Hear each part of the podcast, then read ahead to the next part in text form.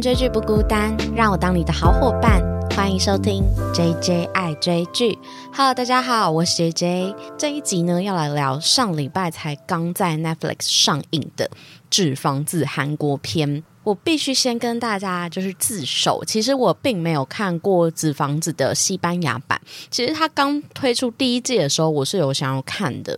那我就点开看之后，我就发现我连第一集都看不完呢。尽管身边一直有非常多的人 在告诉我说它有多好看，所以我一直以来都没有去看《纸房子》这一个影集。其实我个人呢。就是自从上次的那一个鱿鱼游戏之后啊，我就觉得，而且就配上纸房子这一次的主角，其实也有不害羞，所以这件事情其实就勾起我的兴趣。那时候它上映的时候，就想说，哎，感觉起来如果由韩国人来拍的话，说不定我会喜欢哦。所以我就是它上映不久，我就是把它看完了。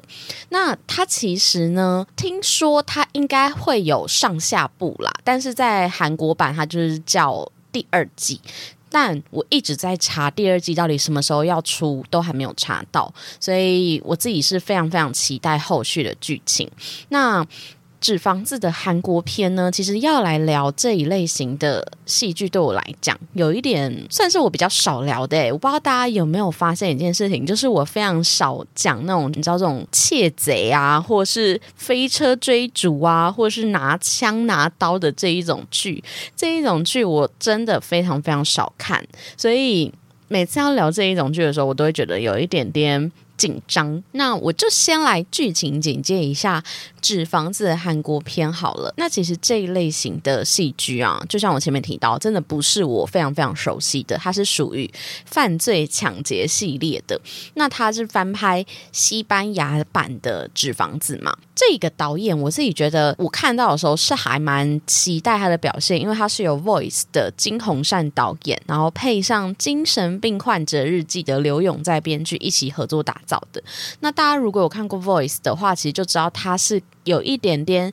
悬疑紧张感的这一种影视剧嘛，那个整个色调是有点灰灰暗暗的，所以我觉得跟纸房子想要呈现出来的这一种紧张感，应该是有异曲同工之妙。那纸房子的。角色人物呢，我觉得是非常多的，所以我一开始的时候我是有一点点难记忆的。但他其实就是在讲述有一个天才的战略家，里面有一个主角是由刘志泰所饰演的朴善浩，他是叫做教授，就是里面的这些强匪，他们各自的名称呢，都用他们拿到这笔钱之后想要去的城市去做代表。但是教授本人呢，他其实过往的经历，他就真的是教授，所以大家都叫他教授。那他的任务在这个抢劫案里面，他就是里面的行动指挥官嘛，他就是召集了这些人，他自己去找了这些抢匪来，花了五个月的时间去训练他们，然后他们在这个第一季呢，他们要抢的呢，就是韩国首尔的这一个中央造币厂。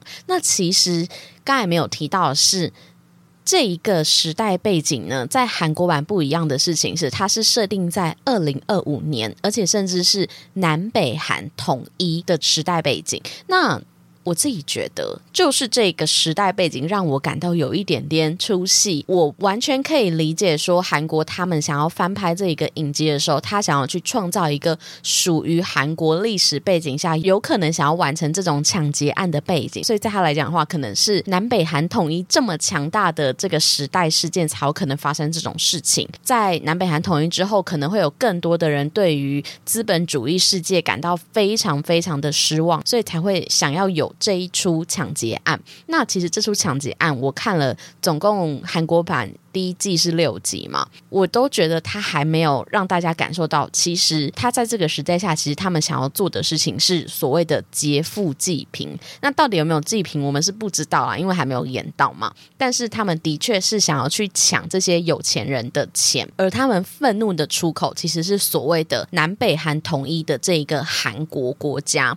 对，所以其实这个教授啊，他在这里面是担任指挥官嘛，那他花了五个月的时。时间呢？他首先先去找了一批抢匪。那这个抢匪呢，有提到的，就由我们男主角朴海秀所饰演的柏林。那他呢是他是从北韩来，他曾经在北韩就是被穷尽了。二十五年的劳动营，但是却可以从这边逃脱而出，所以可想他是一个非常有魅力，而且又有一点凶残凶恶的这个角色。那女主角呢是由全中瑞所饰演的东京，她也是从北韩来的。那她本来在北韩的时候，她是非常非常喜欢防弹少年团。大家都知道防弹少年团的粉丝叫做 ARMY，那。Army 呢？我觉得我非常喜欢他在里面运用的这一个有点双关的感觉，就是他虽然是在北韩的 Army，但他也实际在北韩当了 Army，就是他曾经在北韩当过军人，但是在被统一之后，他就来到了南韩，本来怀抱着希望，结果没想到就是做了很多就是可能有点卖淫啊之类的这种工作，然后最后还变成了抢银行的通缉犯。对，所以其实这里面的东京跟柏林呢。算是在这个抢劫案里面一个。非常重要的两个角色，那为什么要说这两个特别是一个对照组呢？因为教授这个角色，他是在抢案开始之后，他是独自一人在造币厂外面去做指挥官的角色，但是内部的情况呢，是主要由这算是两个指挥官，就是柏林跟东京。那后面呢，其实也有其他的抢匪，像是莫斯科跟丹佛呢，他们两个人是为了这个抢匪团去制定逃出计划，因为莫斯科是一个非常擅长挖洞的抢匪，所以他就是负责在里面去找寻这个逃生路线。那丹佛是他的儿子，这也是他答应教授愿意参与这个抢案的要件，就是他要有。他的儿子一同加入，但是没有想到呢，他的儿子在这里面呢，就是爱上了一个人质。那这个人质呢，是造币厂的员工，叫做尹伟善。那这个尹伟善呢，其实我觉得不管是抢匪还是人质，他们之间都有非常非常鲜明的角色啦。对，所以尹伟善呢，其实是在这里面也是一个很重要的要角。因为呢，在抢劫案里面呢，其实教授他是非常非常理想主义的这一种人，然后他。并没有深入到抢劫案的内部嘛，他并没有实际在这个场地里，所以他没有办法去掌控到很多的细节，甚至最重要的就是这个抢劫案最大的变数就是人性。对，这也是我会被韩国版吸引的原因。虽然我知道西班牙应该也是有这一类的剧情出现，但是大家也知道，韩国光是在游游戏的时候，大家就发现说，它其实是一个非常擅长去使用这种人性实验题材的。韩剧的翘楚吧，我觉得对。那除此之外呢，还有我觉得比较可惜的角色，就是听说西班牙版的奈洛比呢是非常非常厉害的，但是在这里的奈洛比呢，他是由张允柱所饰演的。他虽然好像是曾经有过非常厉害的强案经验，然后擅长伪装成各种专家，可是我好像还没有感觉到他在这里面有特别突出的地方。那除此之外，还有。两个是双胞胎，他们一个叫赫尔辛基，一个叫奥斯陆。那他们其实存在的理由呢，应该算是抢匪团里面总是要有一些真的像士兵一样的角色，所以他们其实比较大的作用，就好像是拿着枪在走来走去。然后如果柏林想要煽动叛乱的时候呢，他们就会跳出来帮助他，类似这种角色。对，所以其实在这几个角色里面，大家都可以感觉到他们都有各自的任务跟角色设定嘛。但是他们其实主要呢，就是希望从南北韩统一之后的这个造币厂去偷出四兆韩元的这个故事里面呢，当然就是会绑了一些人质，那人质就包含了刚才提到有造币厂的员工呢，还有当天去造币厂户外教学的。一群学生们，原本我就在想说，为什么西班牙的纸房子可以演到五季？就是我想说，这一个抢劫案演五季是要在这个空间里演出多少剧情？但后来我看完这个之后，我再去看了一下西班牙的维基百科，搜寻了一下，才发现啊，只有前半段是在这个造币厂，后面呢又有新的抢案。对，那其实我觉得，不管是西班牙版还是韩国版，他们想要去营造出的就是对抗这个资本主。义社会，然后这边就对抗南北韩统一后的社会不公的这个现象，然后借由这个巨大的抢案呢，去唤醒人民对于政府的不满。我猜，我猜，因为我目前真的是只有看了韩国版的，后面也会提到说，如果呢你跟我一样，你只看了韩国片，你会不会也有一点点觉得哪里怪怪的地方？那其实剧情简介就差不多到这里。但是刚才我其实就一一介绍了这几个抢匪嘛，但是我觉得在里面呢有一个可以讨论的点是，如果是你，你会为了什么原因而加入这一个？抢案呢？因为其实我自己觉得，他其实第一集的时候是先从女主角东京的这个视角去开启这一段戏剧嘛。那我们当然就可以从女主角这个角色啊，她是先在北韩是一个非常向往南韩的这个小女孩，后面就在北韩就真的当了军人之后，又经历了这个统一的桥段嘛。但是没想到在她身上发生的就是来到了这一个地方之后呢，她却面临了。原来事情都不如她幻想中的那样，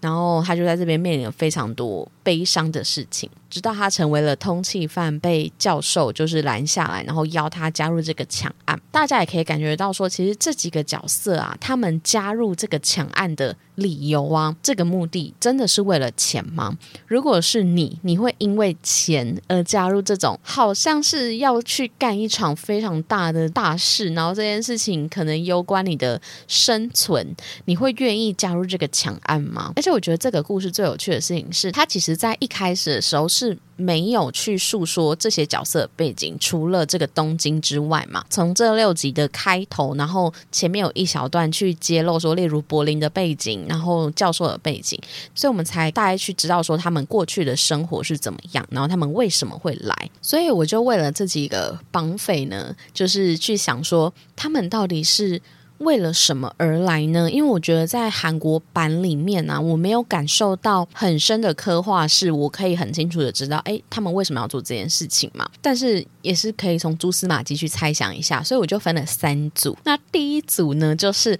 为了远大的理想跟目标的。那这个呢，可想而知，就是我们这出剧里。比较重要的三个角色就是教授东京跟柏林。教授在第六集的开头的时候呢，就有揭露，其实他过去呢，就真的是在感觉在教经济学或是政治之类相关的教授。那他在他的课堂上啊，就是有提到说，当南北韩目标一致的时候，就会达成统一。那这个目标会是什么呢？就是两方想要共同达成的对于财富的欲望。其实你就从他叙述的这一段情节里面，你就可以知道说，他其实是非常非常的有一股，他是对这个国家、对这个制度是有非常大的恨意的。那在这出剧里，其实也一再的提到说，在北韩呢，阶级是会复制的，但是在南韩，财富才是会复制的。就是说，其实。在南韩这个资本主义的社会，甚至南北韩都统一的时候呢，这个社会是更加趋于所谓的 M 型社会，就是穷者越穷，富者越富。那我们还没有很清楚的看到哦，教授他过去的背景是怎样。可是我们可以从他的理念得知，说他其实对于这个国家呢是有一股很想要改变的冲动，所以会想要规划出这个强案，然后让大家让这个社会去注意到他们。我想他应该是有非常崇高的理想，他可能是想要去解决这一种财富不平均的这一个现象。而且我觉得配上他的背景，就是所谓的教授，还有他在这个。整个强案里面所担当的角色啊，就是在外围，并没有实际参与这个强案现场，就是有点像指挥官的角色。你就可以感觉到他其实是有一点所谓的理想主义者嘛，就是他有一个非常远大的目标。那这个目标就是这个世界的财富呢，也许不会这么。富者很富，穷者没有办法去达到自己想要的财富目标的这样子的现象。那在这个强案里面的女主角东京啊，其实盖前面都已经有叙述过很多次了，她的背景其实我觉得她就是所谓的那个时代下的年轻人的缩影，就是尤其是在这个南北韩统一的背景下，她就是那一个曾经对南韩抱有很大的这个希望，然后没想到实际参。参与之后，从这里面感到绝望的年轻人，那这样子的他，我觉得其实在这六集里面，造币厂里面的同伙们也是非常的困惑，说他到底为何而来。很多人可能真的是因为钱，因为后面有一组是可能是为了钱组的，但是大家知道是，他其实感觉起来不像是为了钱而来，而且在发生柏林啊，他曾经想要枪杀人质的这个决定的时候，他是那个非常非常强力组织的人。甚至想要跟柏林硬杠，变成反派角色这个人，而且他从一而终呢，都要去贯彻教授的信念啊。对，刚才黄没有提到的是，这个强案有一个非常非常大的原则，就是他们绝对不能伤害任何一名人质，里面绝对不能有任何一个人死亡。这是教授对于这一个抢案一个很重要的信条。对，所以当柏林深入这里面之后，他就知道说事情绝对不是像教授想的这么理想跟简单，所以他就想要去运用这些人质的恐惧去控制他们。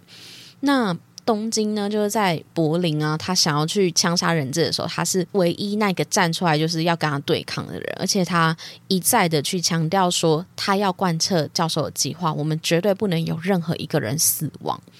所以可想而知，我们可以从他的身上感受到，其实他是非常非常信任教授的，而且他也是认同教授的理念。可是至始至终，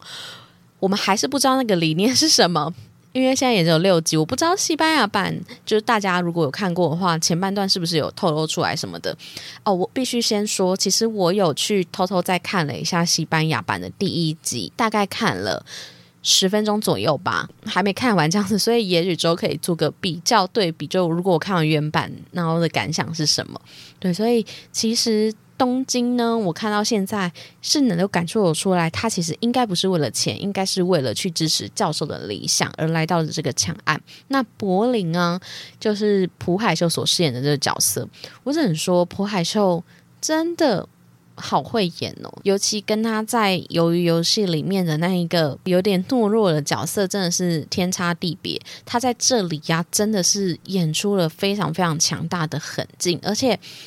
他的眼神中，就是真的都有很强大的戏，而且你就看着他演，都觉得我是人质，就算他对我笑，我都会感到害怕。对，那他其实呢，他就是刚才有提到，他是在北韩待过二十五年的劳改营，他从很小的时候呢，大概待了十年吧，他就还是小孩子的时候，他就试图逃脱，然后每一次逃脱呢，他都会被。抓回去那个紧闭室，但是他只要有一次逃脱，那一个逃脱都会让这里面增加一点害怕他的人。等到他在里面待了二十五年的那一年呢，里面的所有的同伙就成为了他的伙伴。所以就帮助了他去离开了劳动营，他也成为了非常强悍凶残的老大。其实可想而知，他的这个角色设定呢，就是跟教授应该是处于完全相反的类型。所以我就在想说，他到底为何而来呢？他其实，在后面的集数，我们都有看到他，他好像有生病，因为他在后面就是有被关起来嘛，然后那个时候他就没有办法吃药。那没办法吃药的时候，就看到他的身体。脸色渐渐的发白，甚至冒汗。我本来以为他是不是有吸毒，诶，就我以为他是可能有毒瘾发作这样子，但是后面。我有去查了一下西班牙版本呐，哎，如果大家有很介意暴雷，要不要从现在就是按下暂停键，然后左转，先把这六集看完，至少进度跟我一样，因为我想我应该是会暴雷，但是应该爆的也不多啦。对，就赶快把这六集看完，可以继续听下去吼。那这个柏林啊，它就是后面。我去看一下西班牙版的，他其实好像是有得绝症，所以他其实到了这个韩国版，他在后半段警察进来啊，要求说我要带一台摄影机，然后我要看所有人质的状况的时候呢，他是没有戴任何面具，甚至就是让大家知道说，哦，这就是我的身份啊，你要来查我，你就查我。所以其实我猜，其实韩国版的设定，他应该也是绝症。的这一个设定，那如果他明明就知道，他就算得了这笔钱，他都花不了了，那他为什么还要进来这个抢案呢？我就在想，既然他的人设是这么的凶残，他会不会只是单纯觉得好玩呢？就是他也许并没有什么理想，也没有说真的要干嘛，我不知道，因为我真没看过西班牙版本，就是我不知道他到底是来干嘛的。但是依他的人设来讲，而且他感觉非常 enjoy 在这一个戏剧里面啊。我记得我在西班牙版有看到的是，他在西班牙的设定，他跟教授其实是兄弟关系，所以他是来协助他的哥哥一起去做这个抢案的。但是如果在韩版的话，这个设定不知道成不成立，因为教授看起来是南韩人，那柏林看起来是北韩人，除非教授从小的时候呢，他就已经。是从北韩飘过来，所以他们俩其实是兄弟，这才比较有机会说哦，他也是为了帮助他哥哥的理想。那如果不是的话，我觉得他也许只单纯觉得好玩，他就是来玩场游戏的感觉。反正他的人生也都要没了。对，那不知道他觉得柏林他是为何而来？那这三个人呢，在我这边是我觉得说他们是为了有一些远大的理想跟目标而加入抢案的。那另外还有一组人呢，他们是为了自由而来的。那是谁呢？里面呢有一个角色叫做李约。李约我觉得长得真的非常的帅，而且他其实跟东京之间是有一些感情线的存在。李约是由李炫宇所主演的。那他呢，其实是里面非常年轻又充满活力的天才骇客。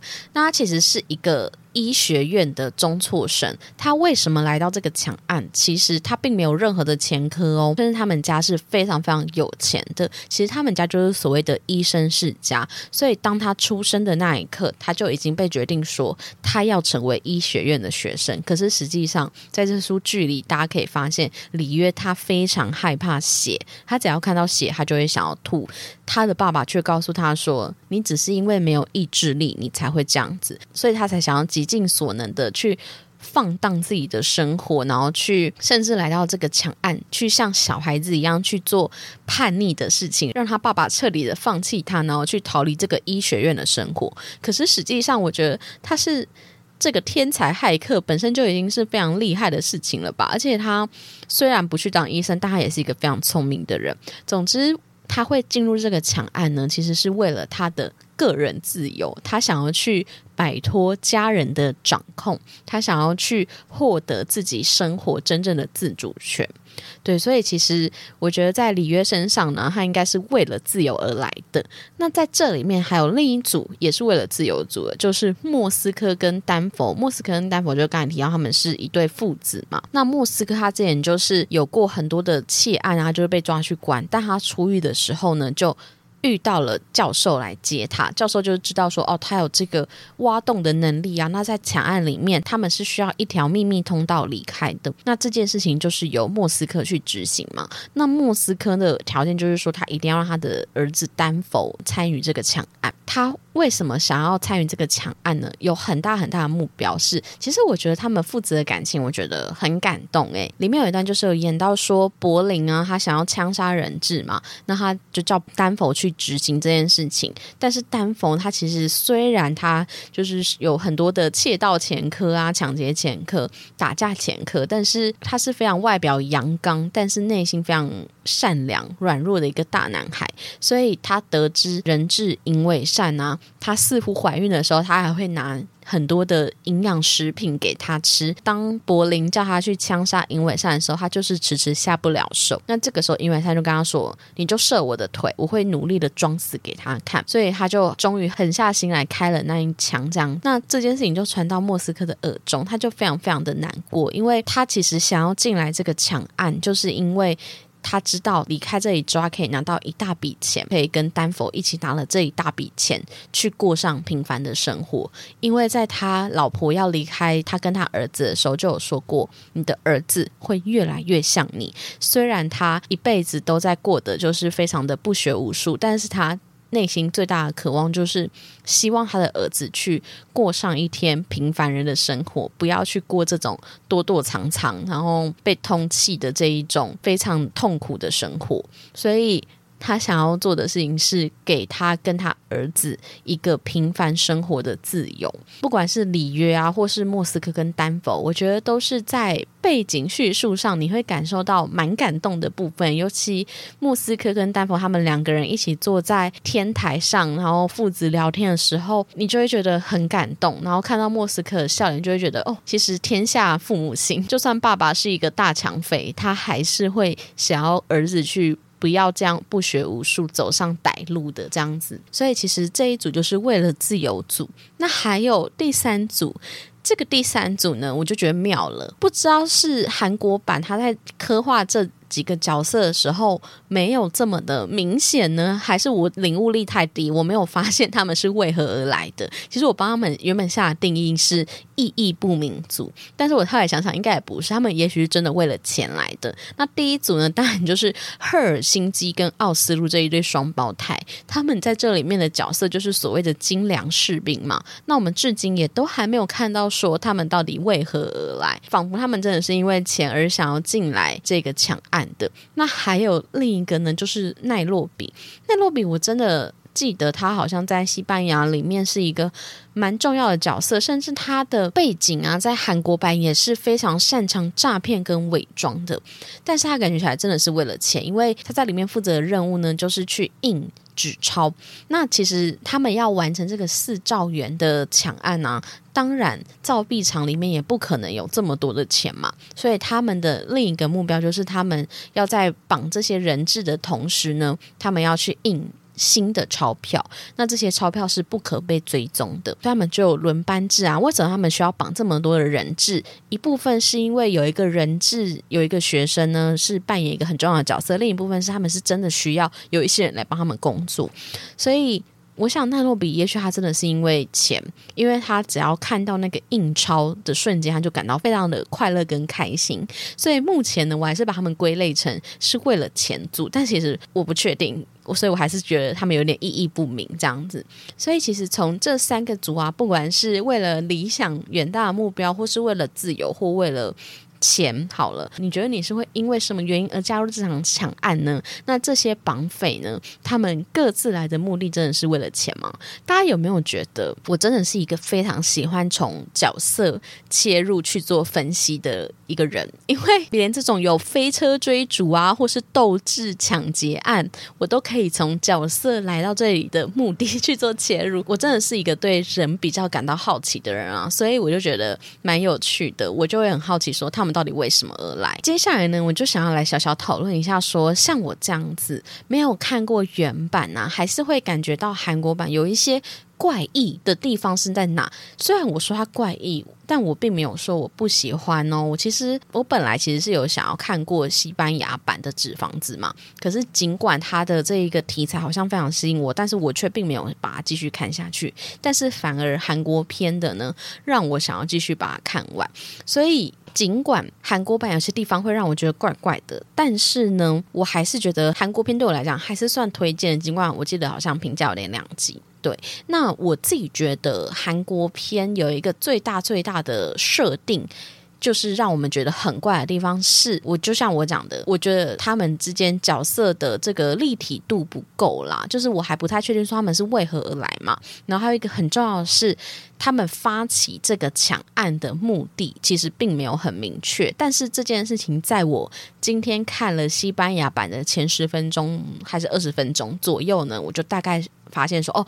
什么原因？就是因为其实韩国版它并没有在一开始有强调说，在这个抢案里面有一个很重要的元素，就是所谓的舆论。但是它其实在后面的剧集是有警察端他们点出，其实这些抢匪他们。一直以来都很害怕舆论，所以他才想要利用说，他们本来以为自己阵营里的警察潜入这个造币厂之后有被抢匪杀死嘛，所以他们想要利用舆论让这一些抢匪引起民怨，然后他们就可以使用武力镇压之类的，但是没有想到却被抢匪。反江一军，对，其实这个警察是没有死的。韩国版知道很后面的时候，我们才知道说，哦，其实抢匪他们是有一点点害怕舆论的。然后他只有前半段一直在强调，里面绝对不能有一个人死亡哦，这样子。所以我自己觉得，我不知道到底是不是我领悟力不好，但是我在看西班牙版的前半段的时候，其实教授他就是有一再的提到说，如果这一个抢劫案要成为一个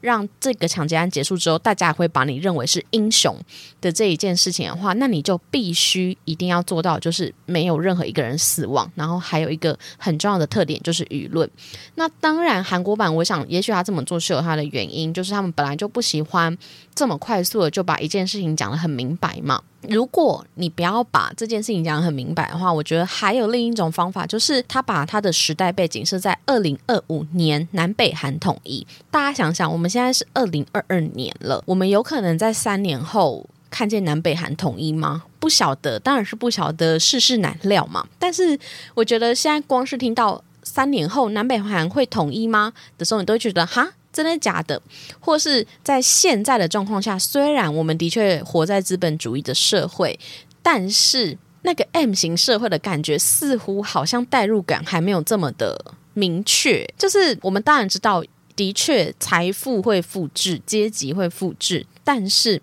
我觉得你把这个时代背景设在二零二五年，光是我们第一眼看的时候就觉得，嗯，好怪哦，就是你会瞬间没有办法代入。诶，当然，如果它设定二零五零年之类好了，也许会比较合理一点。那当然不只是年份的关系啦，我觉得还有另一部分是，其实它前半段在叙述这个时代背景的时候。不够的，让大家感受到说啊，现在的人民啊，已经对于南北韩统一之后这个资本主义的世界感到非常的痛苦，然后感到。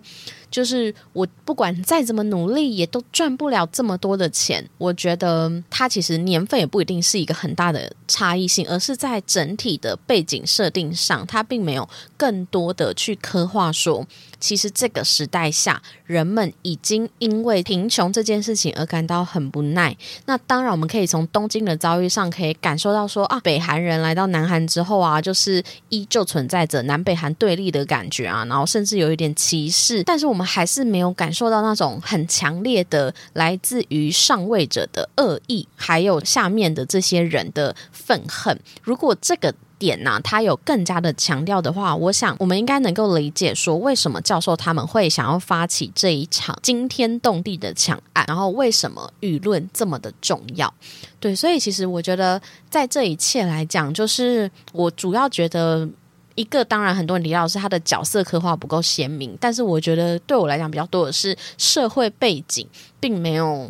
很多的让我感觉到说跟现代有很大的不同，所以我们对于这个时代的代入感并没有这么的强烈。那还有另一个点就是他们异常的和乐融融，诶，就是后面柏林被关起来之后啊，就换东京主政嘛，他们抢匪就整个本来还拿枪指着对方，然后突然又和乐融融这样子，我就觉得看了非常诡异，然后又跟人质啊过得很好这样。但当然，我觉得这个目的有很大的一部分也是。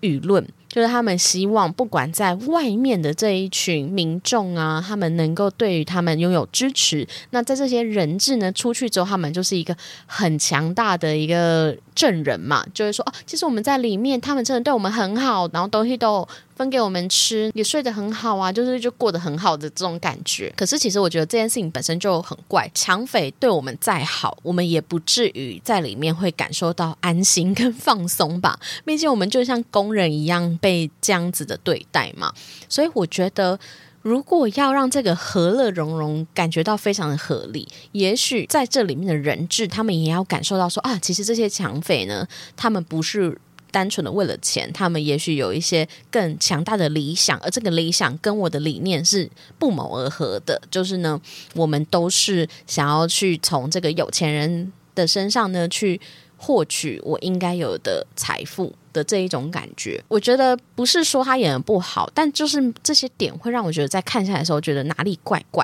的。那角色的部分其实。我觉得我刚才前面已经有提到很多，就是我去帮他分析，就是说他们到底从何而来嘛，他们为什么要来到这里？然后还有一个就是教授呢，我知道好像在西班牙版本，他本身就是有一点容易慌张的角色，但是在韩版的时候，你就会觉得他感觉好不聪明哦，然后那个眼神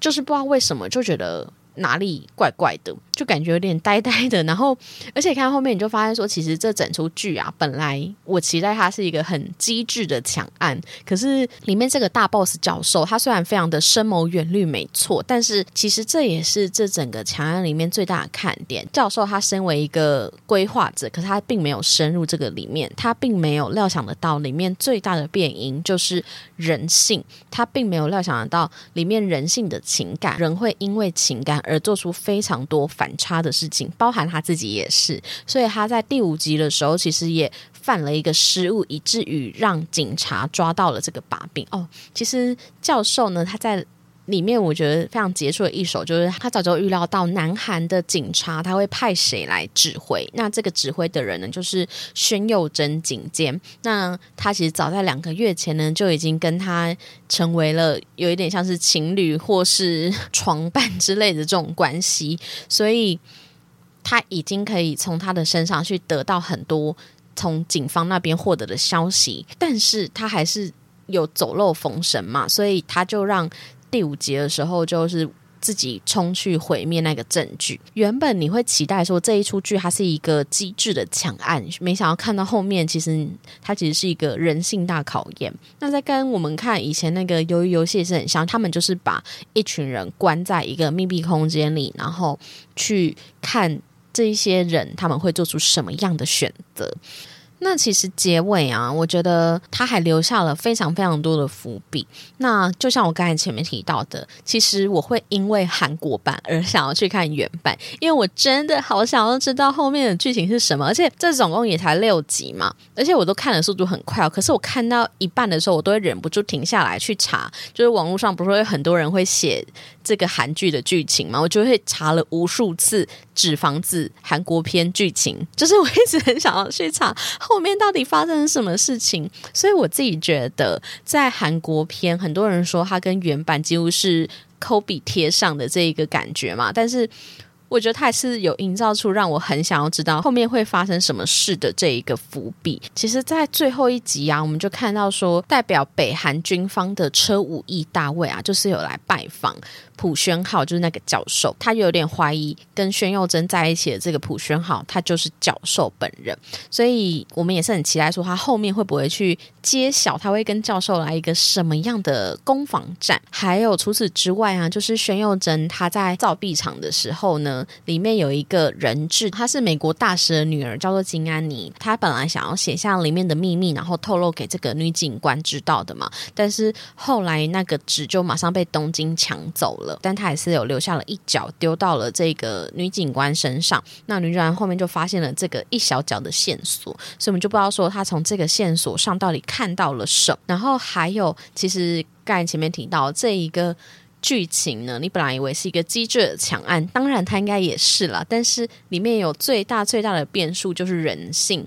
那这个人性不止发生在教授跟宣佑真身上，因为教授后来发现哦自己可能真的爱上宣佑真了。那除此之外，东京跟里约啊也有感情线的部分。因为善跟丹否呢，他们之后似乎也会成为情侣。所以其实，在韩国片。我一直在查第二季到底什么时候上，但现在好像都没有看到有相关的讯息出来。真的好想要看后面，就是因为这样我才会很想要去看原版。我只能说，我觉得韩国真的非常非常擅长这种人性议题，不管是在鱿鱼游戏上啊，他们对于这种。人性实验的题材真的是很擅长的，大家也可以可想而知，我们看的那些韩剧里面，他们本来就很擅长去挖掘人的不同的情感，不管是爱情啊，然后工作层面啊，家庭层面的，本来他们就很擅长去描写这种细腻的情感。我想这应该就会是跟西班牙版本一个很大的不同吧。对，但我自己是还没看过啦，我现在会慢慢的去把西班牙版本追回来。那今天呢，就是聊这个纸房子的韩国片。我自己觉得它这个感觉跟我们当初在看《华灯初上》第一季的感觉很像，就是好像有一个谜题待解，每个角色都有各自的背景，然后你都会很想要知道说他们到底身上发生了什么事情。今天就介绍这个纸房子韩国片给大家。如果我节目中有任何讲错的地方，都很欢迎可以在。Apple Podcast、Mr. Box 或是 Spotify 给我五星好评，跟我说，然后或是可以去我的 IG 搜寻 J J 爱追剧，跟我分享你听完这集的心得哦。那非常感谢大家今天的收听，大家再见，拜拜。